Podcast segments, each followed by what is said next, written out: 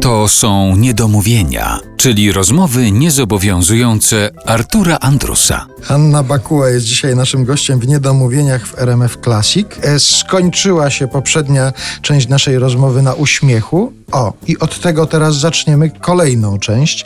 To jest też cytat, e, właściwie podpisek pod jednym ze zdjęć, bo książka, o której mówimy, selfie autoportret, składa się z tekstu, pani wywiadu z samą sobą i zdjęć, reprodukcji obrazów. W drugiej części jest taka część ilustracyjna i podpis do jednego z portretów. E, uśmiech, którego zwykle nie maluje. Dlaczego pani nie maluje zwykle Bo nikt uśmiechu? nie maluje. Dlatego, że zęby do malowania nie są, to nie fajne jest, bo to jak, wie pan, ja w ogóle nie znoszę takich uśmiechów z zębami, nie, nie, nie cierpię tego i ja widzę po prostu jak e, ludzie wyglądają jak takie bulteriery. Bierze sobie taki patyk z telefonem i nagle staje się krokodylem albo bulterierem i na przykład pięć osób stoi, ma oczy w słup i wyszczerzone zęby. Zwierzęta pokazują zęby, to jest oznaka agresji. E, My pokazujemy zęby z niewiadomego powodu, bo nie każdy powinien przede wszystkim.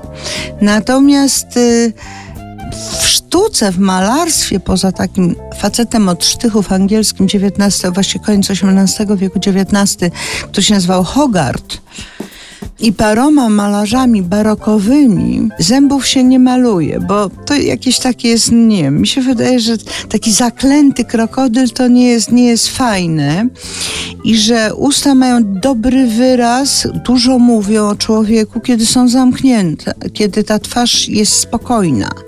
Malowałam parę portretów z zębami. Jednym z nich był portret Solorza, bo on nie, nie, nie było zdjęcia w Polsacie Bez uśmiechu. bez zębów.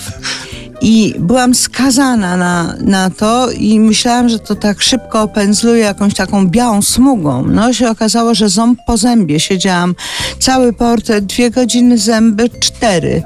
Ale naprawdę się udało. Ale to było już takie wyzwanie, jak zrobić zęby solorza pastelą. Także, ale zrobiłam. Ale zdarzyło się w drugą stronę, że zamalowywała pani na przykład czyjś uśmiech, że doszła pani do wniosku, że ten uśmiech jest tak nieładny, że aż trzeba człowiekowi odebrać ten uśmiech. Mm, Nie, nie, bo ja rysuję z natury i nikt by nie wytrzymał pozowania z uśmiechem 4-3-4 godziny.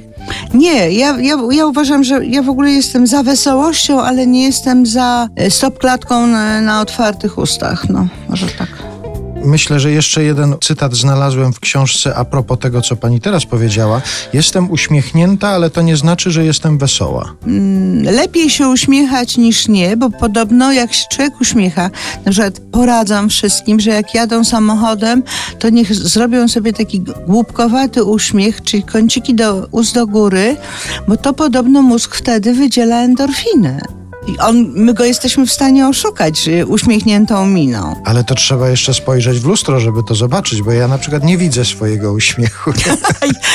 Ale nie, to tak, tak mm, trzeba zrobić. I ja nie, nie mogę tego robić, bo wtedy zaczynam się strasznie śmiać i nie wiem, czy nie za, nie za dużo endorfiny, bo ja jak sobie pomyślę, że ja się teraz mam mm, uśmiechnąć, bo będę miała endorfinę, to już wolę, wolę się normalnie śmiać.